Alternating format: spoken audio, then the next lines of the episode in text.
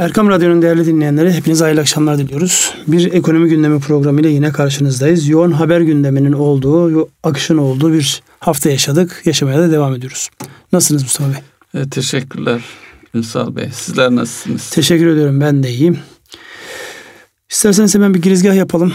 En önemli gündem maddesinde gözüküyor. Geçen hafta da üzerine baskı yaparak, vurgu yaparak söylediğimiz bir şey var. İran mevzu bu haftanın en önemli gündem maddesi olacak görünüyor ve öyle de olmaya başladı. Evet. Ee, İran ambargo uygulanıyor. Fakat her zaman olduğu gibi işin içerisinde bir iktisat varsa, bir çıkar varsa, bir menfaat varsa hemen istisnalar, orayı kontrol etme girişimleri de başladı. Şu an henüz daha isimleri e, açıklanmamakla beraber, şu saate kadar açıklanmamakla beraber günün ilerleyen saatlerinde belki açıklanır. Hangi ülkelerin istisna kapsamında olacağı, nedir bu istisna? İran'la petrol ticareti yapma konusunda istisna. Ayrıcalık. Ayrıcalık, muafiyet adına ne derseniz değil. Yani birileri buradan e, ticaret yapmaya devam edecek ve onun da e, köprü başını tutan Amerika. Amerika kim izin verirse köprüden onlar geçecek. Dolayısıyla bugün e, geçen haftalarda da belirttiğimiz gibi yoğun pazarlıklar her gündem maddesi yoğun pazarlık konusudur. Şu anki yoğun pazarlığa girdiğimizde buradan ne çıkar sorusunu ben sorayım. Ondan sonra üzerinden karşılıklı görüş alışverişinde bulalım. Biz Bizim pozisyonumuz nedir? İstisna olacaklar arasında görünüyor gibiyiz. Ama bunun karşılığında herhalde bizden bir şeyler isteyecekler. İşte Japonya var, Kore var vesaire vesaire. Buyurun lütfen. Ee, tabii e, biz komşuyuz İran'da. Dolayısıyla e, şu, bu e, bunu tespit ederken şunu da düşünmüşlerdir. Yani hayatın e, akışı içerisinde engellenemeyecek bir şey. Komşunuzda her şeyi alıp verebilirsiniz. Ne kadar kontrollerde olsa. Dolayısıyla onun e, açık hale getirilmesi önemli bir şey. Bizim açımızdan da e, daha önce yaşadığımız işte Halk Bankası olayı hala gündemde kalıyor. Dolayısıyla İran'la ilişkilerimizin bize bir maliyet olduğunu yaşadık zaman içerisinde. Tabii inşallah biz e, bu şey içerisinde istisna ülkeler içerisinde yer alırız. Çünkü e, biz ağırlıklı olarak petrol ihtiyacımızı İran'dan karşılıyoruz. Dolayısıyla o kanal e, devam eder. Tabii böyle bir süreçte dediğiniz gibi arka planda bir takım tanımlamalar, kurallar da yer alacağını beklememiz lazım.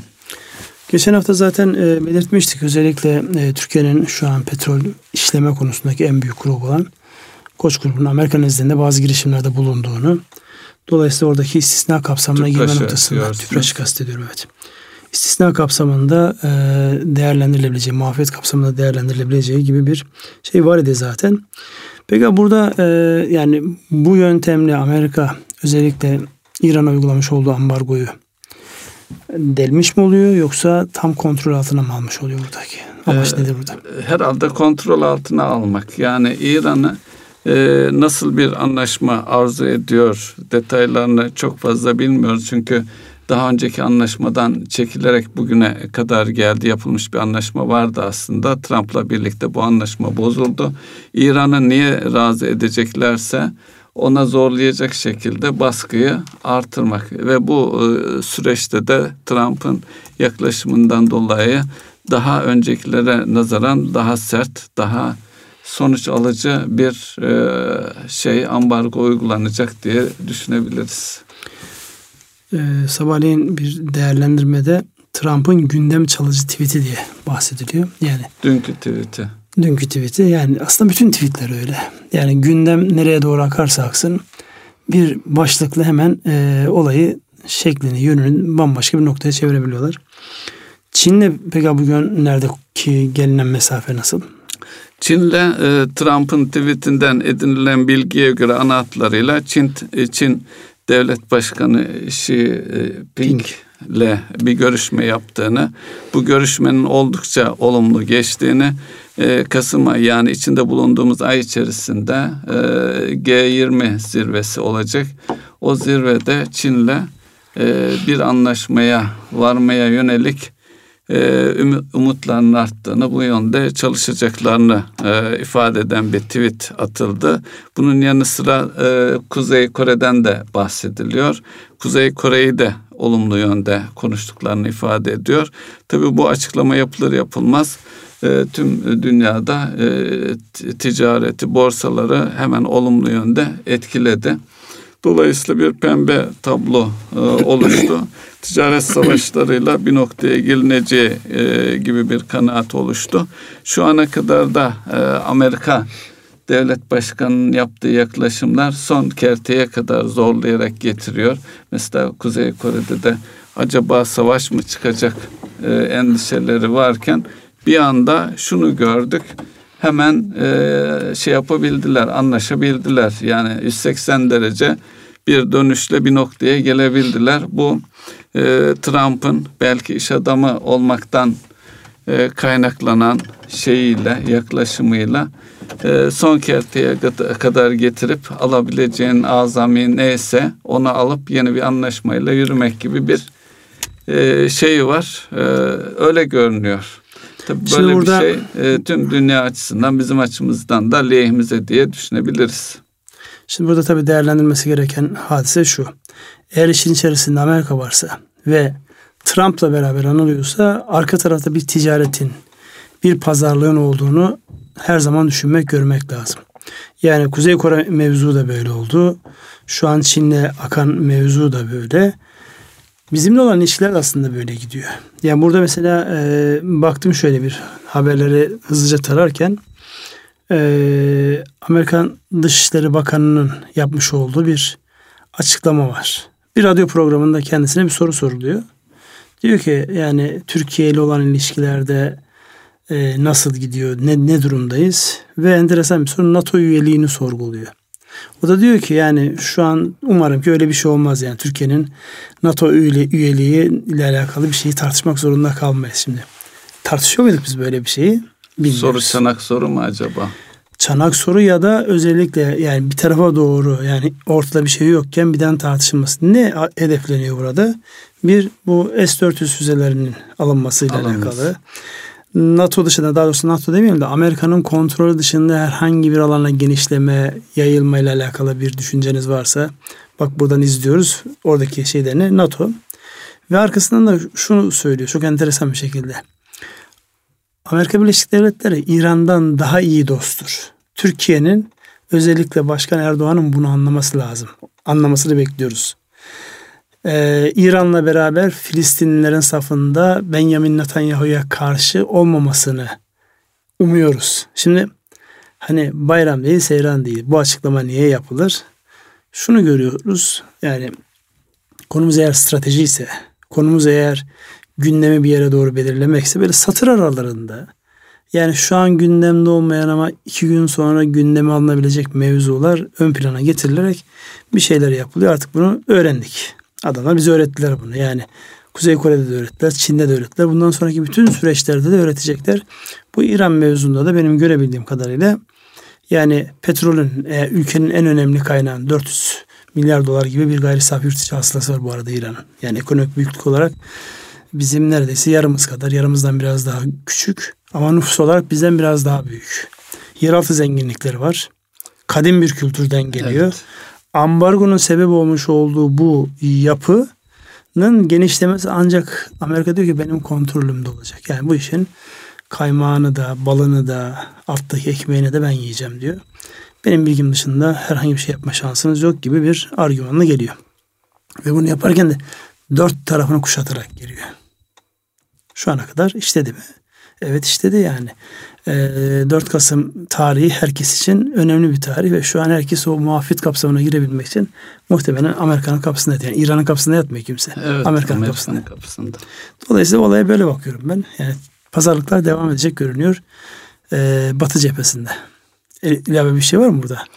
Bu İran'la evet, alakalı bizim evet. özellikle ticaretimizi etkileyecek başka bir şey var mı? Başka bir şey yok. Ee, komşu olmanın e, şeylerini de unutmamak lazım. Artı bir şey mi? ve artı, risklerini de. Artı bir şey mi eksi bir şey mi var? Ee, Duruma göre değişir. tabii öyle bir şey ki e, komşu olduğumuzda da pişman mı oluruz olmaz mıyız fırsat mıdır? Ama neticede biz fırsat olarak bakalım. Tabii şu da var. İran'la da e, dostluğumuz ne kadar olabildi bugüne kadar? e, tarihsel Suriye'de gördük. Evet, tarihsel süreçte de ciddi bir şey. Mesela şu an e, İran'da sıkıntı nükleer programına ilgili hatırlarsanız biz Brezilya ve Türkiye nükleer programla İran'a destek olmuştu. Halbuki o program daha sonra yapılan anlaşmaya göre Batı açısından bakıldığında çok daha iyi bir anlaşmaydı ama İran yanında yer almış olmamıza rağmen ilk fırsatta İran bizi e, Suriye'deki gelişmelerde tam karşımızda yer aldı. Dolayısıyla İran'a da ne kadar güveniriz bilmiyorum. Neyse şu an e, şey gibi böyle e, iki insan arasındaki muhabbet ediyormuş gibi ülke ilişkilerini değerlendirmemek lazım. Bir taraftan yani birlikte çalışırsın öbür taraftan rekabet edersin ya şu an Rusya ile olan ilişkilerimiz Avrupa ile olan ilişkilerimiz çok mu farklı? Orada da öyle bir tarafta rakipsin öbür tarafta yani çıkarların e, örtüştüğü için yan yanasın. Onun için uluslararası ilişkilerde ben e, yani bu İngilizlerin meşhur şeyi var ya yani sürekli dostluk yoktur sadece İngiliz'in çıkarı vardır derken herhalde dış politika, dış ilişkiler, ilişkiler böyle yürütmek icap eder diye düşünüyorum. Yani dünya zaten böyle akıyor. Başka türlü de aktığı yok. Bu arada son dönemdeki gelişmelerden bir tanesi vergi indirimleri. Evet. Ee, dört sektörde e, kurumlar vergisi, kurumlar vergisi diyorum pardon, katma değer vergisinde bir indirim oldu. Özel tüketim vergisinde bazı düzenlemeler geldi. Ee, şimdi bununla alakalı piyasa ne yorum yaptıdan önce yani hemen genel bir şeye vurgu yapılıyor. O da şu. Enflasyonla mücadele ediyorsanız vergi indiremezsiniz. Genel klişe bir ifadedir bu. Evet. Ekonomi büyütmek istiyorsanız faiz arttıramazsınız. E ne oldu? Şimdi vergi indirdik, faiz arttırdık evet. diye eleştiriler geliyor. Fakat buradaki temel problem şu. Bizim enflasyonumuz talep bazlı bir enflasyon değil. Maliyet, maliyet bazlı bir enflasyon. Ve maliyet bazlı enflasyonda siz orada e, bir mücadele verirken eğer ekonomiyi soğutur, kilitlerseniz ondan sonra bir daha da kaldıramazsınız. Yani dolayısıyla eş zamanlı gitmek zorunda olan bir hadise. Ama şu da bir gerçek. Algının yönetilmesi, doğru algının yönetilmesi. Çünkü klişe ifadelerdir yani. Açıyorsunuz ekonomi kitaplarında işte para politikaları, maliye politikaları ve diğer politikalar diyor ekonomi politikası içerisinde. Şimdi maliye politikasında da enflasyonla mücadele dönemlerinde vergiler arttırılır ki insanlar harcama yapmasın. Fiyatlara yönelik bir e, artışı dizginlemek için. Halbuki buradaki insanların saldırmasından ya da talepten kaynaklanan bir enflasyon yaşamıyoruz biz şu an. Tamamen girdi maliyetlerinde özellikle döviz endeksli e, ara malların ya da e, bitmiş malların fiyatlarındaki anormal artışlar, dövize bağlı olarak gelen artışları değerlendirdiğimizde bu vergi indirimini nasıl yorumlamak lazım diyorum. Topu yine size doğru şöyle bir yuvarladım. Buyurunuz. E, vergi indirimine e, tabii e, talep enflasyonu e, olmadığı için e, şu anki e, yapı e, alınan tedbirlerle kurdaki faizlerdeki yüksek e, yükselt yükselmiş olması ekonomide e, bir soğumaya doğru hızlıca gidiyor. Bunu yavaşlatmaya yönelik. Yani bunu piyasadan, firmalardan da görüyorduk. Yani sert bir duruşa değil, bunu yumuşak bir şekilde e, yani ekonomi tamamen eksiye çevirmeden büyümeyi belli makul tolere edilebilir bir seviyelerde tutabilecek şekilde bir hareket kazandırmak. Yani bu arada e, sektörleri, firmaları hayatiyetini sürdürecek bir e, tedbir diye bakabiliriz. Çünkü e, bunların belki tek tek kalemler halinde gidecek olursak otomotivi etkileyen kararlar var. Orada yüzde on beş ÖTV indirimi var. E, şayet ticari, küçük ticari araç alınacaksa oradaki %18 KDV %1'e çekilmiş durumda. Ünsal Bey bugün e, yine motorlu kara taşıtlarıyla ilgili Eylül ayına yönelik bir istatistik var. Belki onu da e, yani niye böyle bir karar ihtiyaç diye bakılırsa orada şöyle bir e, gelişme var. E, bir önceki aya göre yüzde 29 Eylül ayının istatistiği bu. E, azalma var otomobil satışlarında bir önceki yıla bakıldığı zaman bu kırkların üzerinde bir rakama tekabül ediyor. 47'lik e, bir rakama tekabül ediyor. Dolayısıyla burada otomotivde de birikmiş stoklar var. Bir de daha önceki yıllardan biliyoruz ki otomotiv sektörü özellikle son aylarda hele hele Aralık ayında özellikle hareketli geçerdi. Yani satışların arttığı, zirve yaptığı bir dönemdi. Tabii elinizde bir takım stoklar varsa ve e, otomotivde de sert bir duruşa doğru gidiyordu. Çünkü bunun işaretleri özellikle e, markaların yaptığı açıklamalarda, satışlarda görülüyordu.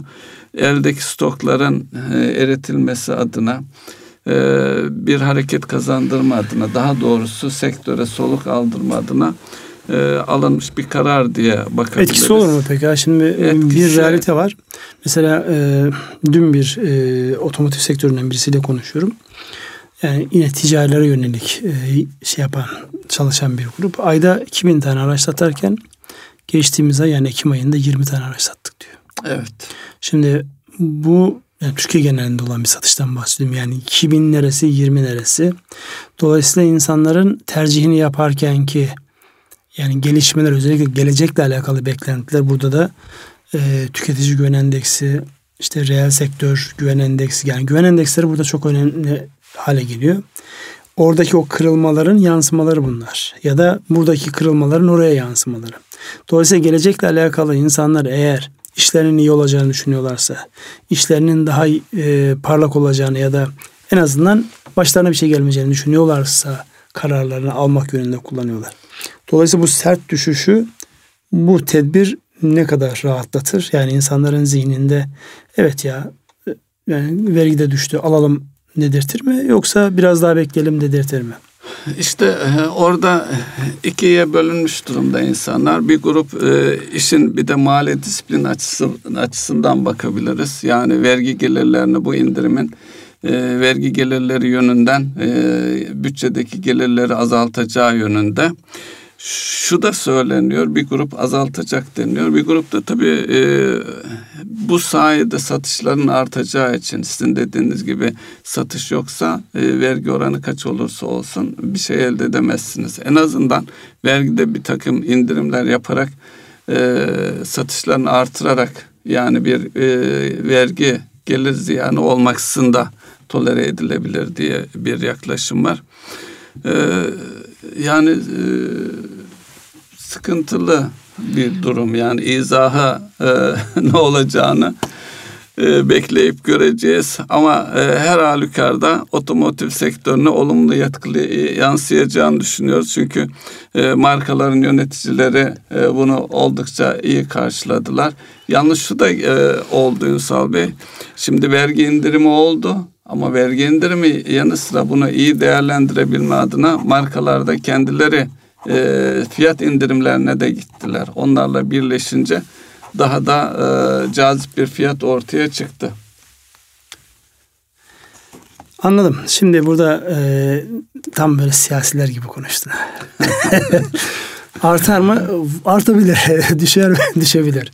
Evet doğru yani bunlar zaten alınan tedbirlerin hemen e, sonuç vermesi beklenmiyor. Ama burada verilen mesaj çok net. Yani evet soğuma kötü. Bir tarafı dengelerken öbür tarafın kaçma riski var. Dolayısıyla bununla alakalı yani kısa vadede ve uzun vadede sadece para politikalarıyla değil maliye politikalarıyla da işin içerisine e, dahil olabileceğimizi gösteriyoruz. Burada tabii yani sektör temsilcilerinin şöyle olmamalı. Hangi sektörün sesi çok yüksek çıkıyorsa kim çok ağlarsa. Kim çok ağlarsadan ziyade gerçekten yani mesela mobilya sektörüyle alakalı şey var. Evet. Mobilyada Türkiye çok önemli bir marka. Üretici marka ve istihdamı da en fazla e, yüklenen markalardan daha doğrusu sektörlerden bir tanesi. Dolayısıyla yani geçen e, programlarda da hep üstünü çizdiğimiz şey evet enflasyon insanların gelirlerini yok eden bir unsur. Yani 100 birim aldığınız bir şeyi eğer 130 birim almaya başladıysanız otomatik olarak %30'luk bir harcama imkanınızda bir daralma olur. Ama yapabiliyorsunuz bunu. İşsiz kaldığınızda bunu yapamazsınız. Evet. Yani şu an bizim üzerinde e, tezelden en fazla durmamız gereken bu ister siyaset e, yönetin ister işletme yönetin en önemli husus insanlara istihdam sağlama noktasındaki yani e, o başlık zaten e, bizimkinde Merkez Bankası'nın görevleri arasında istihdamın optimum seviyeye getirilmesi diye bir hedefi yok. Fakat 2008 krizinde şunu gördük özellikle Amerika başta olmak üzere. Yani e, merkez bankalarının görevleri arasında birincisi fiyat istikrarı yani enflasyonla mücadele. İkincisi finansal istikrar. Finans piyasalarının sağlıklı işlemesini sağlamak. Üçüncüsü de e, iş piyasasının yani istihdamla alakalı önlemlerin e, pozitif önlemlerin alınarak işsizliğin artmasını engellemesi gibi bir başlık geldi. Şu an henüz daha bizim Merkez Bankası'nın görevleri arasında istihdamla alakalı böyle bir hadise yok. Ama fiyat istikrarıyla mücadele ederken ya da ekonomideki bazı şeyleri e, yavaş soğutarak düzene sokarken en önemli başlık insanları birinci derecede ilgilendiren başlık işle alakalı hadise. Önümüzdeki günlerde herhalde bunu biraz daha fazla konuşacağız görünüyor. Bilmem yani bu alınan tedbirlere istihdama olacak pozitif etkisi açısından da o bakalım de, diyoruz. Öyle öyle düşünüyorum ben çünkü burada yani e, güçlü olan sektörlerin işte beyaz eşya gibi, mobilya gibi hem istihdam anlamında e, çok ciddi katkı sağlayan yerli markalarınızın da bulunduğu bir alanda Otomotivde bu kadar e, yerli markamız var mı ama Türkiye'de üreten firmalar var. Evet. Özellikle üretim. ticariler e, Türkiye'de üretildiği için yani atılan adım e, hedef odaklı doğru kilitlenmiş bir adım. E, ama bunun piyasada karşılık bulabilmesi için insanların evet ben evdeki mobilyayı değiştireyim artık bak fiyatlar da makul hale geldi diyor olması icap eder. İşte oradaki o beklentiler yine hepimizin önünü e, evet. belirleyecek kararlarını belirleyecek unsur olacak. Mobilyada belki belirleyici olan bu taksitler, taksit süreçleri belirleyici olacaktır. Otomotivde ise otomotiv genelde e, peşin değil krediyle alınan bir şeydi. Orada tabii finansman maliyetlerinde yüksek olması or, oradaki satışları biraz zorlaştırıyor.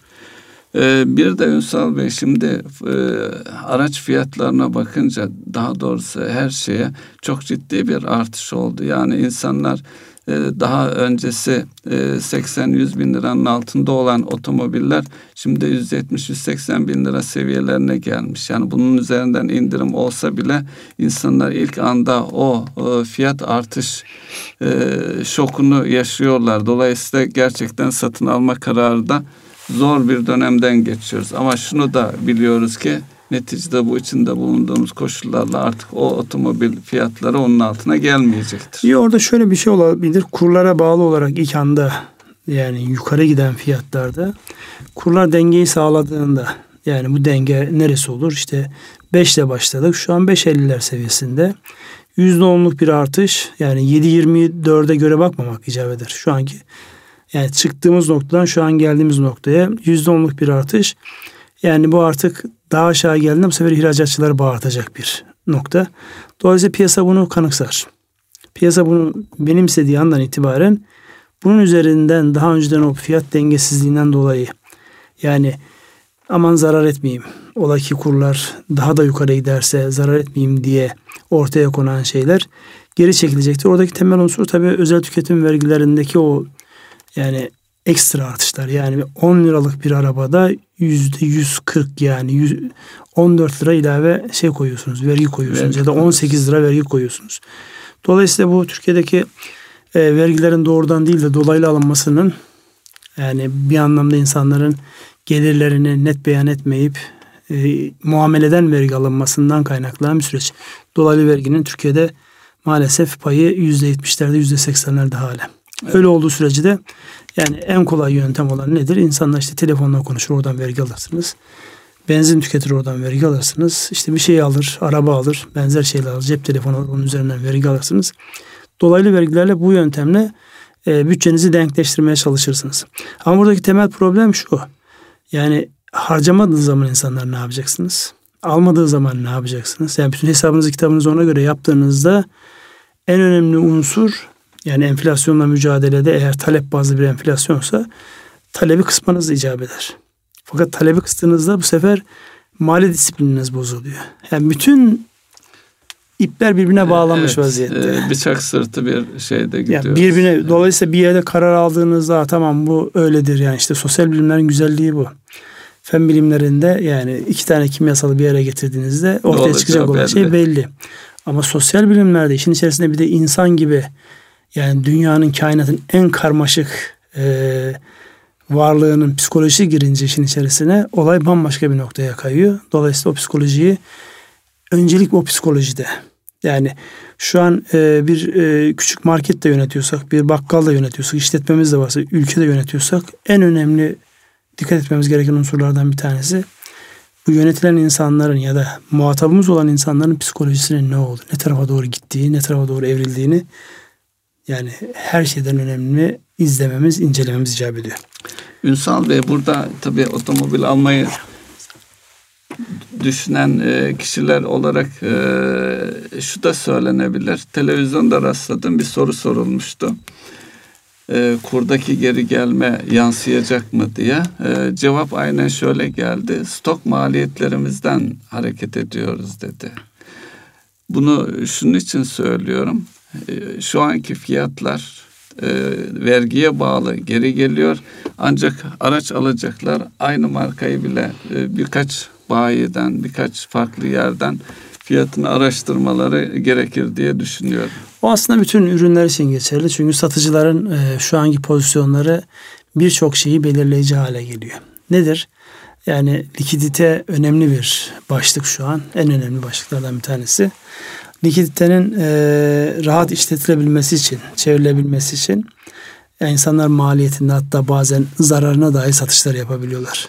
Dolayısıyla aslında bu dönem e, kimin dönemi? Elinde parası olan Peşin parayla alabilecek olanın dönemi. Şu an finans sektörü devreye girmez. Çünkü finans sektörünün maliyetlerini dikkate aldığımızda orada ticaretin sağladığı, peşin almanın sağlamış olduğu avantajı yani finansa kurban edersiniz. Ama şu an yine e, geldiğimiz nokta e, özellikle yani finansal gücü olan, nakdi olan insanların ticarette de ya ister bu birey olsun ister ticaret erbabı olsun avantajlı duruma geldi.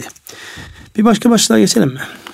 Pekala bu başlıklar içerisinde altını çizmemiz gereken bir şey kaldı mı Ünsal Bey?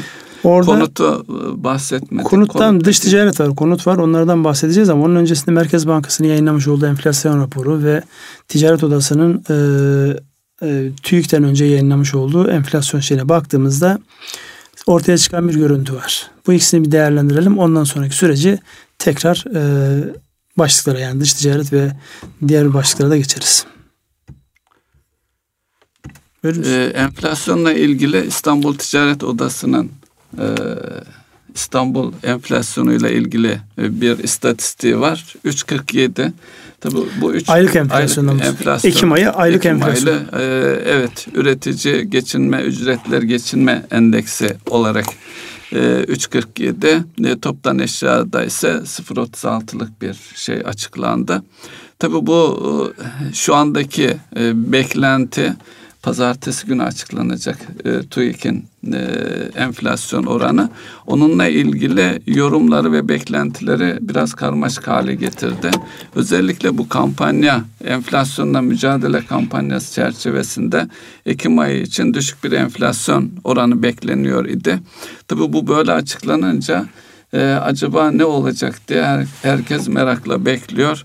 Yani yüzde ikinin altında mı olacak yoksa bu seviyelerde mi olacak diye Şimdi şey geçtiğimiz var. yılla karşılaştığımızda yani Ekim ayları enflasyonun en yüksek en olduğu yüksek aylar. aylar evet. Şimdi burada e, Eylül ayında yani birikimli olarak yıldan yıla baktığımızda gelen yüzde 26'yı değerlendirdiğimizde herkes şey en kötüsü bu mu? En kötüyü yaşadık mı diye bir şey var. Şimdi en kötüyü yaşadık mı sorusunun cevabı Ekim ayı görülmeden verilecek bir cevap değil. Dolayısıyla Ekim ayını bir görmek icap eder. Ee, ilk gö- öncü göstergede Ticaret Odası'nın yayınlamış olduğu İstanbul enflasyonu. İstanbul enflasyonun yani aylık bazda 3.47 artıyor olması e, çok iyimser yaklaşan e, yazar, çizer ya da yorumcular tarafından Ekim ayında toplam Türkiye'nin eksi enflasyon olabileceği noktasında bir yaklaşım vardı. Fakat bu çok kısa oldu. Arkasından e, çünkü siz yüzde yani toptan e, topyekun mücadele kapsamında indirimler yapsanız dahi buna baktığınızda maliyet bazlı bir enflasyon yaşadığınız için bazı maliyetleri ister istemez fiyatlara yansıtıyorsunuz. Ya da zaten o şeyin içerisine yansımış durumda. Yani üfede olan şeyin, üretici fiyatlarında olan şeyin tüketici fiyatlarına yansıması zaten ay içerisinde yavaş yavaş oldu. Dolayısıyla şu an konuşulan şey ortalama yüzde iki civarında yani kimin ortalaması bu yorumcuların ortalaması. Evet. Dolayısıyla yüzde iki civarında bir e, ilave enflasyon geldiğinde bu Eylül ayında en, en kötüsünü gördük ifadesine e, yok biraz daha sabredin. Acık daha kötüsü olabilir diye bir başlık çıkıyor ortaya. Burada şimdi olayı zaten değerlendirdiğimizde Merkez Bankası'nın enflasyon raporunda da var. Yani yıl sonu hedeflemesi çok önemli. Çünkü yıl sonundaki e, ortaya çıkacak enflasyon rakamı birçok şeyi belirleyecek. Hem kamuda hem özel sektörde özellikle ücretlerin belirlenmesinde artık beklentiyi hayata geçirecek bir e, maliyete dönüşecek. Yani e, geçen sene bütçelerken herkes %12, %13 hatırlarsanız biz burada evet. yine bir programda konuşmuştuk.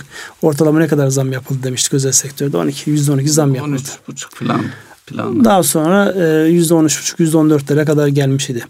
Sonra e, enflasyon ne çıktı geçtiğimiz bu şey içerisinde? Şimdiden şu an daha %20'lere üzerindeyiz. Demek ki burada 5-6 puanlık çalışanın aleyhine yani ortalamalar üzerinden giderek aleyhine bir durum var. Bu sene sonunda insanların beklentisini e, otomatik olarak yukarı doğru çekiyor. İşletme sahipleriyle görüştüğümüzde de sadece e, yeni ekonomik programda hedeflenen 20.8'i dikkate aldıklarında dün bir tanesinin ifadesi e, ben bu oranda ücretleri arttırırsam dükkanı kapatırım gibi bir ifade. Şimdi ne olacak bu soru yani bu sorunun cevabı. İnsanların çalışması peki yöntem olarak ne geliyor aklına? Valla o korktuğumuz şey geliyor dedi. 10 kişinin yaptığı işi 7 kişiye yaptırtacak bir modele dönüp toplam maliyetimi, çalışan maliyetimi olabildiğince sabitte tutmaya çalışacağım. Bunun anlamı işte burada bir kısım insanlar işini kaybedecek. Hı. Onu bir an önce halletmemiz icap ediyor. Nasıl halledeceğiz? Onun sorunun cevabı Ağır bir cevap. Ağır bir cevap ve öyle bir e, noktadayız ki e, yani bu e, süreci herkes toplumun her kesimi paylaşmak zorunda kalacak. Yani insanlar işlerini muhafaza etme adına e, enflasyonun getirdiği e, ücret artışlarını talep etmekten veya enflasyon oranı kadar talep etmekten vazgeçiyor olacaklar. Benzer şeyler e, herkese yansıyacak. Kiralarla ilgili de bir şeyler söyleyebiliriz. Şu anda kiralarda kira artış oranları e, günü gelenler açısından bakıldığı zaman enflasyona göre ciddi kira artışları gündeme gelmesi Olmayacaktır lazım. bence orada. Ancak e, mevcut kiralarla devam etmeye mülk sahipleri de razı. Tek problemsiz bir şekilde kirasını tahsil edebilsin. Sadece buna odaklanmış. Tabii şu an ödemelerinde bir problemi yoksa e, yani makul belki sembolik yüzde üç beşlik bir artış yani e, evet. rakam küsuratlıysa onun evet. düzlenmesi anlamında rakamı düzeltme e, gibi, gibi şeyler evet. oluyor ama enflasyon oranında yani sözleşmelerde yazan tefettüfe ortalaması gibi bir rakam şu an kimsenin gündeminde değil.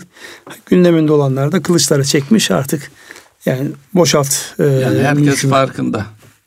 Evet herkes farkında. Şu dış ticaret verilerini, istatistiklerini bir elimize alalım mı? Yani orada e, geçtiğimiz hafta aslında ekonomi güven endeksinin de bir yani dokunmamız lazım. Çünkü bizim yani bu hafta değerlendireceğimiz konuların en önemli başlıklardan bir tanesi satır aralarında bahsettik biraz. Evet. Ama işte bu İran mevzu, işte vergi indirimleri ve diğer başlıklar biraz bunu geriye çekti. Halbuki yani ıı, söylüyoruz hep satır aralarında. Beklentileri düzelttiğinizde ivmelenir yukarıya gidiş. Şimdi buraya baktığımda ben ekonomik güven endeksi uzun zamandan beri e, ilk defa bu kadar aşağılarda. Yani TÜİK'in yayınlamış olduğu e, ekonomi güven endeksine baktığımızda 2018'in Ekim ayındaki rakam 67.5. Bir önceki sene kaçmış? 101.8. 101.8. Yani yüzde otuzluk ya da yani yüzdeyle ifade edilmek çok doğru olmaz ama yüzden 67'ye bir gerileme var. Dolayısıyla bunu tekrar geriye çevirecek olan nedir? Alt kırılımına baktığımızda e, en büyük düşüş yani geçen seneyle yıl yıl karşılaştırdığımızda en büyük düşüş nerede olmuş diye baktığımızda burada tabii aylık rakamlar gözüküyor. Evet. Hizmet sektörü çok belirgin bir şekilde bir şey var, kırılma var orada. Tüketici güven endeksinde kırılma yani bireylerin bu anlamda şey var. Enteresan olan inşaat sektöründeki evet. artık o hani dibe vurduk sonra dönüyor muyuz noktasında inşaat sektörü artık geri gelmiyor. Orada durmuş. Evet. Daha fazla geri gelmez düşüneceğiz. Çünkü 57 oradaki oran. Ee, evet. Bu, bu açıdan baktığımızda yani gelecek çünkü güven endekslerinin anlamı nedir? Gelecekle alakalı e, beklentiler. E, beklentiler. Bu e, endeks beklenti endeksi size ne söylüyor? Beklenti endeksi e, e, problemin e, devam ettiğini, bu dediğiniz morallerin yukarıya doğru e, çevrilmesi noktasında daha e, o noktaya gelmediğimiz gibi bir şey söylüyor Ünsal Bey. En fazla da ihtiyacımız olan bir şey.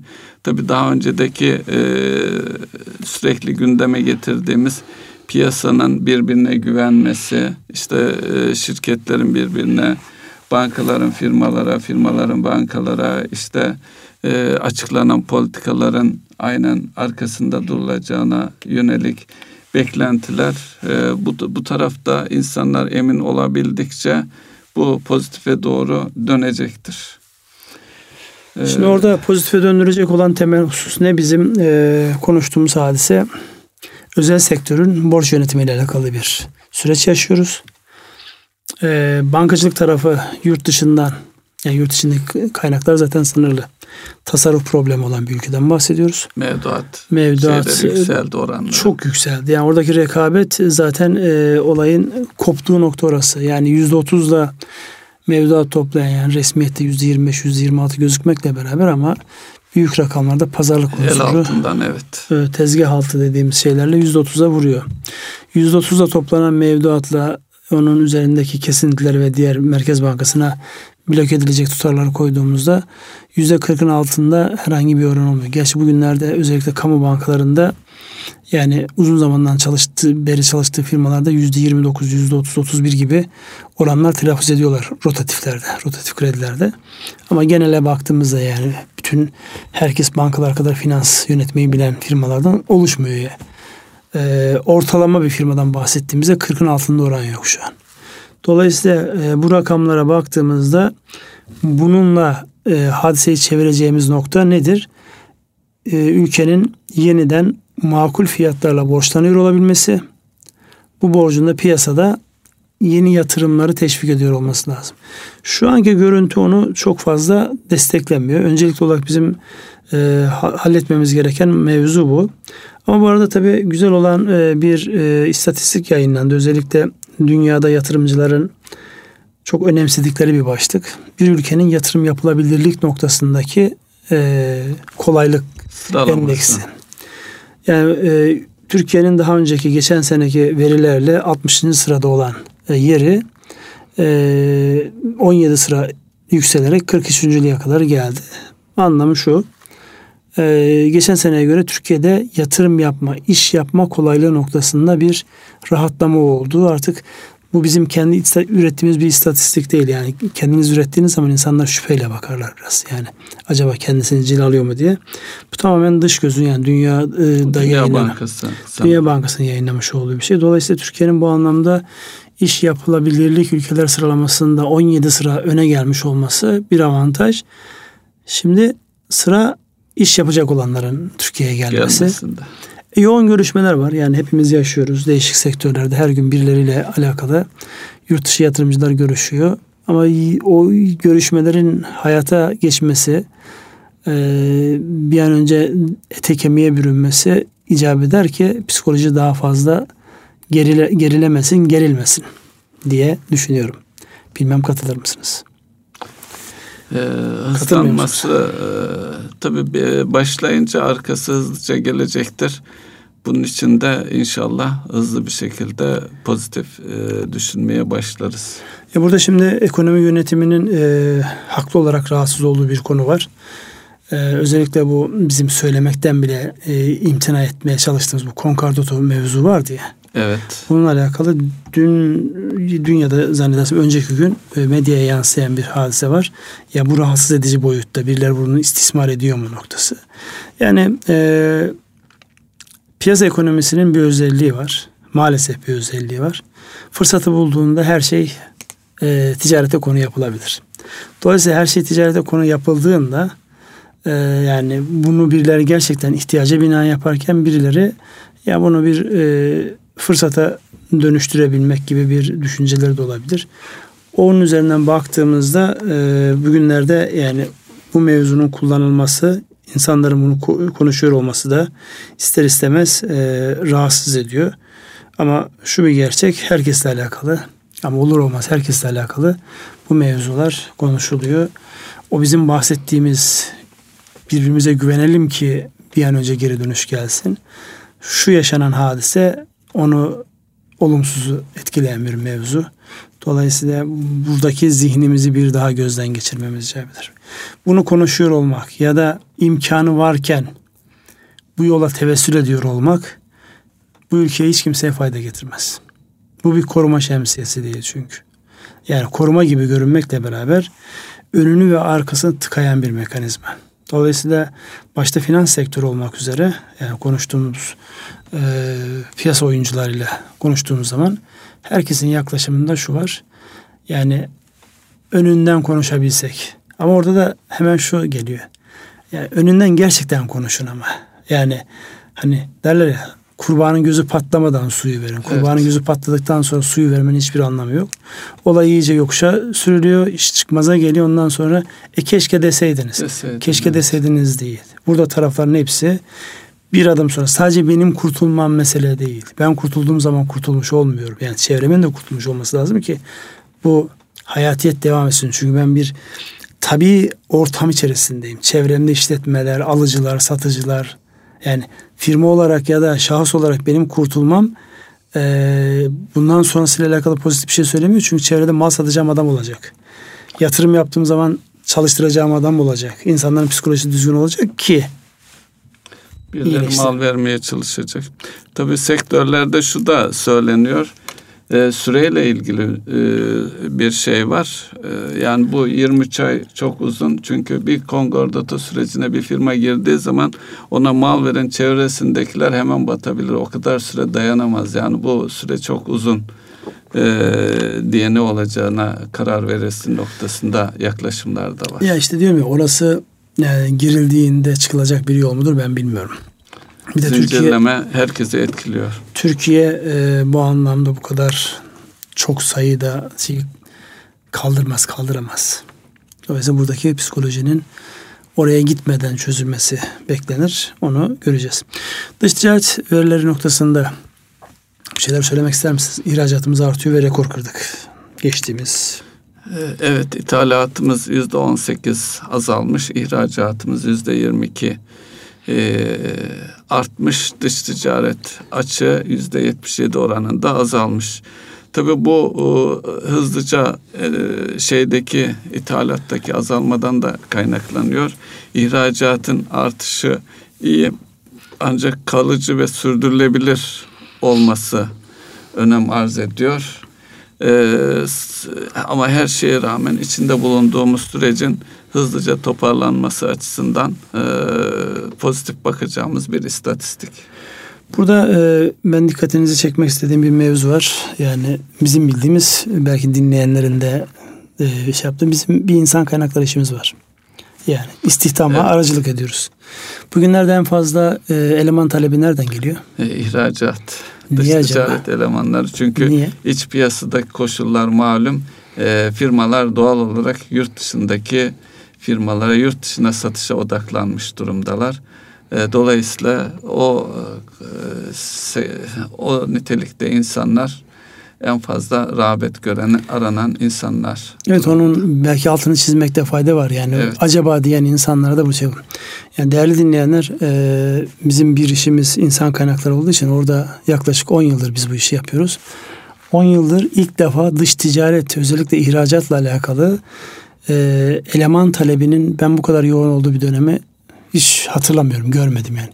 Bir e, 80'li yıllarda rahmetli Özal'ın kambiyo rejimini rahatlattığını o zaman dış ticaret hiç kimse bilmiyor ya. O zaman kimse bilmiyor. Kimse bilmiyordu. Sadece işte bu e, azınlıklara ait e, dış ticareti bilen onlar çok değerliydi. Özellikle bankanın en değerli elemanları kambiyo elemanları evet, hatırlayın. Eleman. En yüksek Çünkü, ücreti onlar alırdı. En havalı elemanlar onlardı. Evet. Şimdi şu an e, Türkiye'nin geldiği noktada özellikle büyümenin çıkış noktasının dış ticaretten olduğu görüldüğü şu günlerde ister e, siz bakın yani firmaların e, istihdam ilanlarında isterseniz genel anlamda bu işleri yapanlara sorun.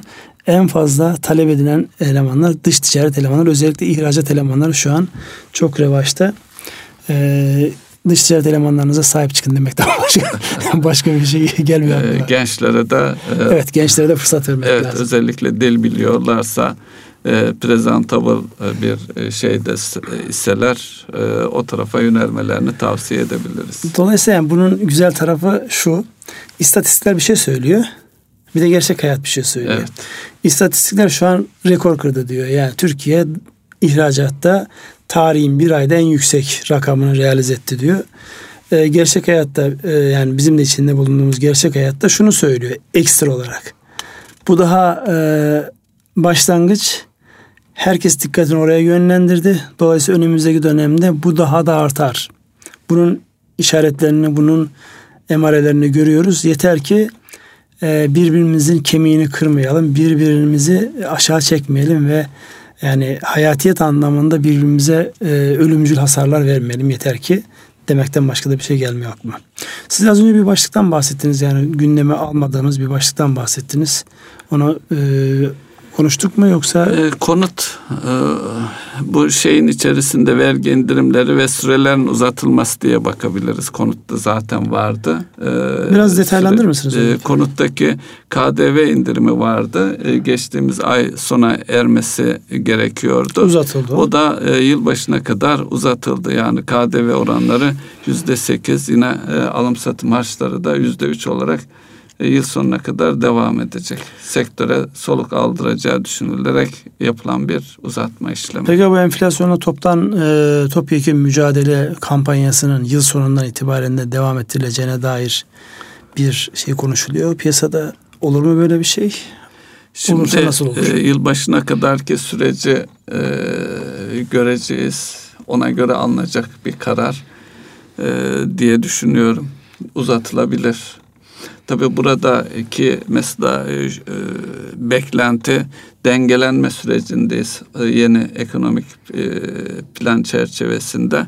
Bunun ne kadar süreci yani e, sert bir soğuma duruş yerine e, tolere edilebilir bir şekilde sürdürülmesi adına bu vergi indirimleri geldi. Bunu e, bunun yanı sıra da e, bunlar açıklanırken mali disipline titizlikle uyulacağının da altını, altı çizildi. Bu süreç kontrollü bir şekilde e, ekonomiye, topluma maliyeti en az olacak şekilde yönetilecek diye düşünüyor e, Rus. Onun için de o gün geldiğinde tekrar uzatma veya farklı sektörlerde de e, denenebilir. E, bekleyeceğiz. Ya burada lehimize olan en temel unsurlardan bir tanesi özellikle inşallah geçici değildir. Bu petrol fiyatlarındaki sert hızlı düşüş. Yani Brent petrolün 72-73 dolarlara gelmiş olması bizim gibi net enerji ithal eden ülkeler açısından önemli belirleyici unsurlardan bir tanesi. Yani o kalemi e, yok edemiyorsunuz. Yani insanlar araçlarında kullanıyorlar, ısınmak için kullanıyorlar. Yani bir sürü enerji üretiminde kullanıyor. Dolayısıyla buradaki petrol fiyatları ya da petrol benzeri enerji girdilerindeki geri gelişler bizim açımızdan birer fırsat. Fırsat. Buradaki en önemli husus dediğim gibi işletmelerin özellikle uzun vadeli planlarını yaparken ki o zihni rahatlığı devam ettirmeleri asıl olan orayı yakalarsak gerisi herhalde kendiliğinden gelecektir. Burada şu eklenebilir e, belki de E, şimdi İran yaptırımı e, neticesinde döviz e, şeylerin petrol fiyatlarının artışı gündemdeydi. İşte Trump'ın yine yaptığı e, Suudi Arabistan'a yapılan e, açıklamalar, baskılar, baskılar ve, ve yine kendi ülkesindeki kayaç petrolü e, üreticilerinin üretimlerini artırması yani İran'dan kaynaklanacak arz eksikliğini dünyadaki değişik kanalları kullanarak telafi ettiler görünüyor. Tabi bu e, bizim için iyi. E, bir siyaseten bakıldığında da İran'a yapılacak baskılarında e, ciddi olduğunun bir diğer işareti. Çünkü petrol fiyatları bu seviyede olduğu müddetçe diğer ülkelerin çok fazla sesi çıkmayacaktır İran lehine olarak. Evet. Yani çıkmayacaktır çünkü burada yani burada aslında baktığımızda yani İran'ın muafiyetler kapsamında Tabi oradaki temel e, belirleyici unsur şu. O petrol paralarını nerede değerlendirecek? Nasıl değerlendirecek İran? Yani o petrol paralarının karşılığında ne almasına müsaade edecek? Asıl belirleyici bence o evet. olacak. Çünkü bu petrolü çıkardınız, sattınız. İhtiyacı olan ülkeler aldı. Karşılığında İran'ın bir hak ediş oluştu. Bu hak ediş karşılığında İran ne alabilecek? Kimden alabilecek? Asıl bence belirleyici yani o da işin, belirleniyor. E, o da belirleniyor. Onun asıl e, yani şu an pazarlık yapılan mevzu ya da e, kafa yorulan mevzu yani orada bir yeraltı kaynağı var. İla nihaye İran'a e, yani ambargo çerçevesinde İran'a yedirilmeyecek o. Öyle gözüküyor. Asıl bunun karşısında edilecek olan kaynakla kim ne satacak İran'a? Ve kaçtan satacak?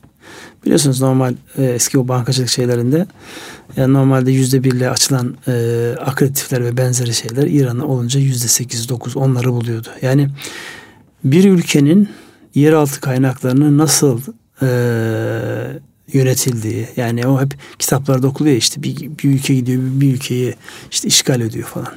Eskiden de o fiziki yani gidip orada silahlı kuvvetlerle işgal etmek. İşte bu işgal böyle oluyor. Bugün yine e, açıklamalar vardı. Venezuela'nın altınlarıyla alakalı bir açıklama vardı. Bilmiyorum dikkatinizi çekti mi? Dikkatimi çekmedi. Hadise şu yani e, annen açıklama şöyle.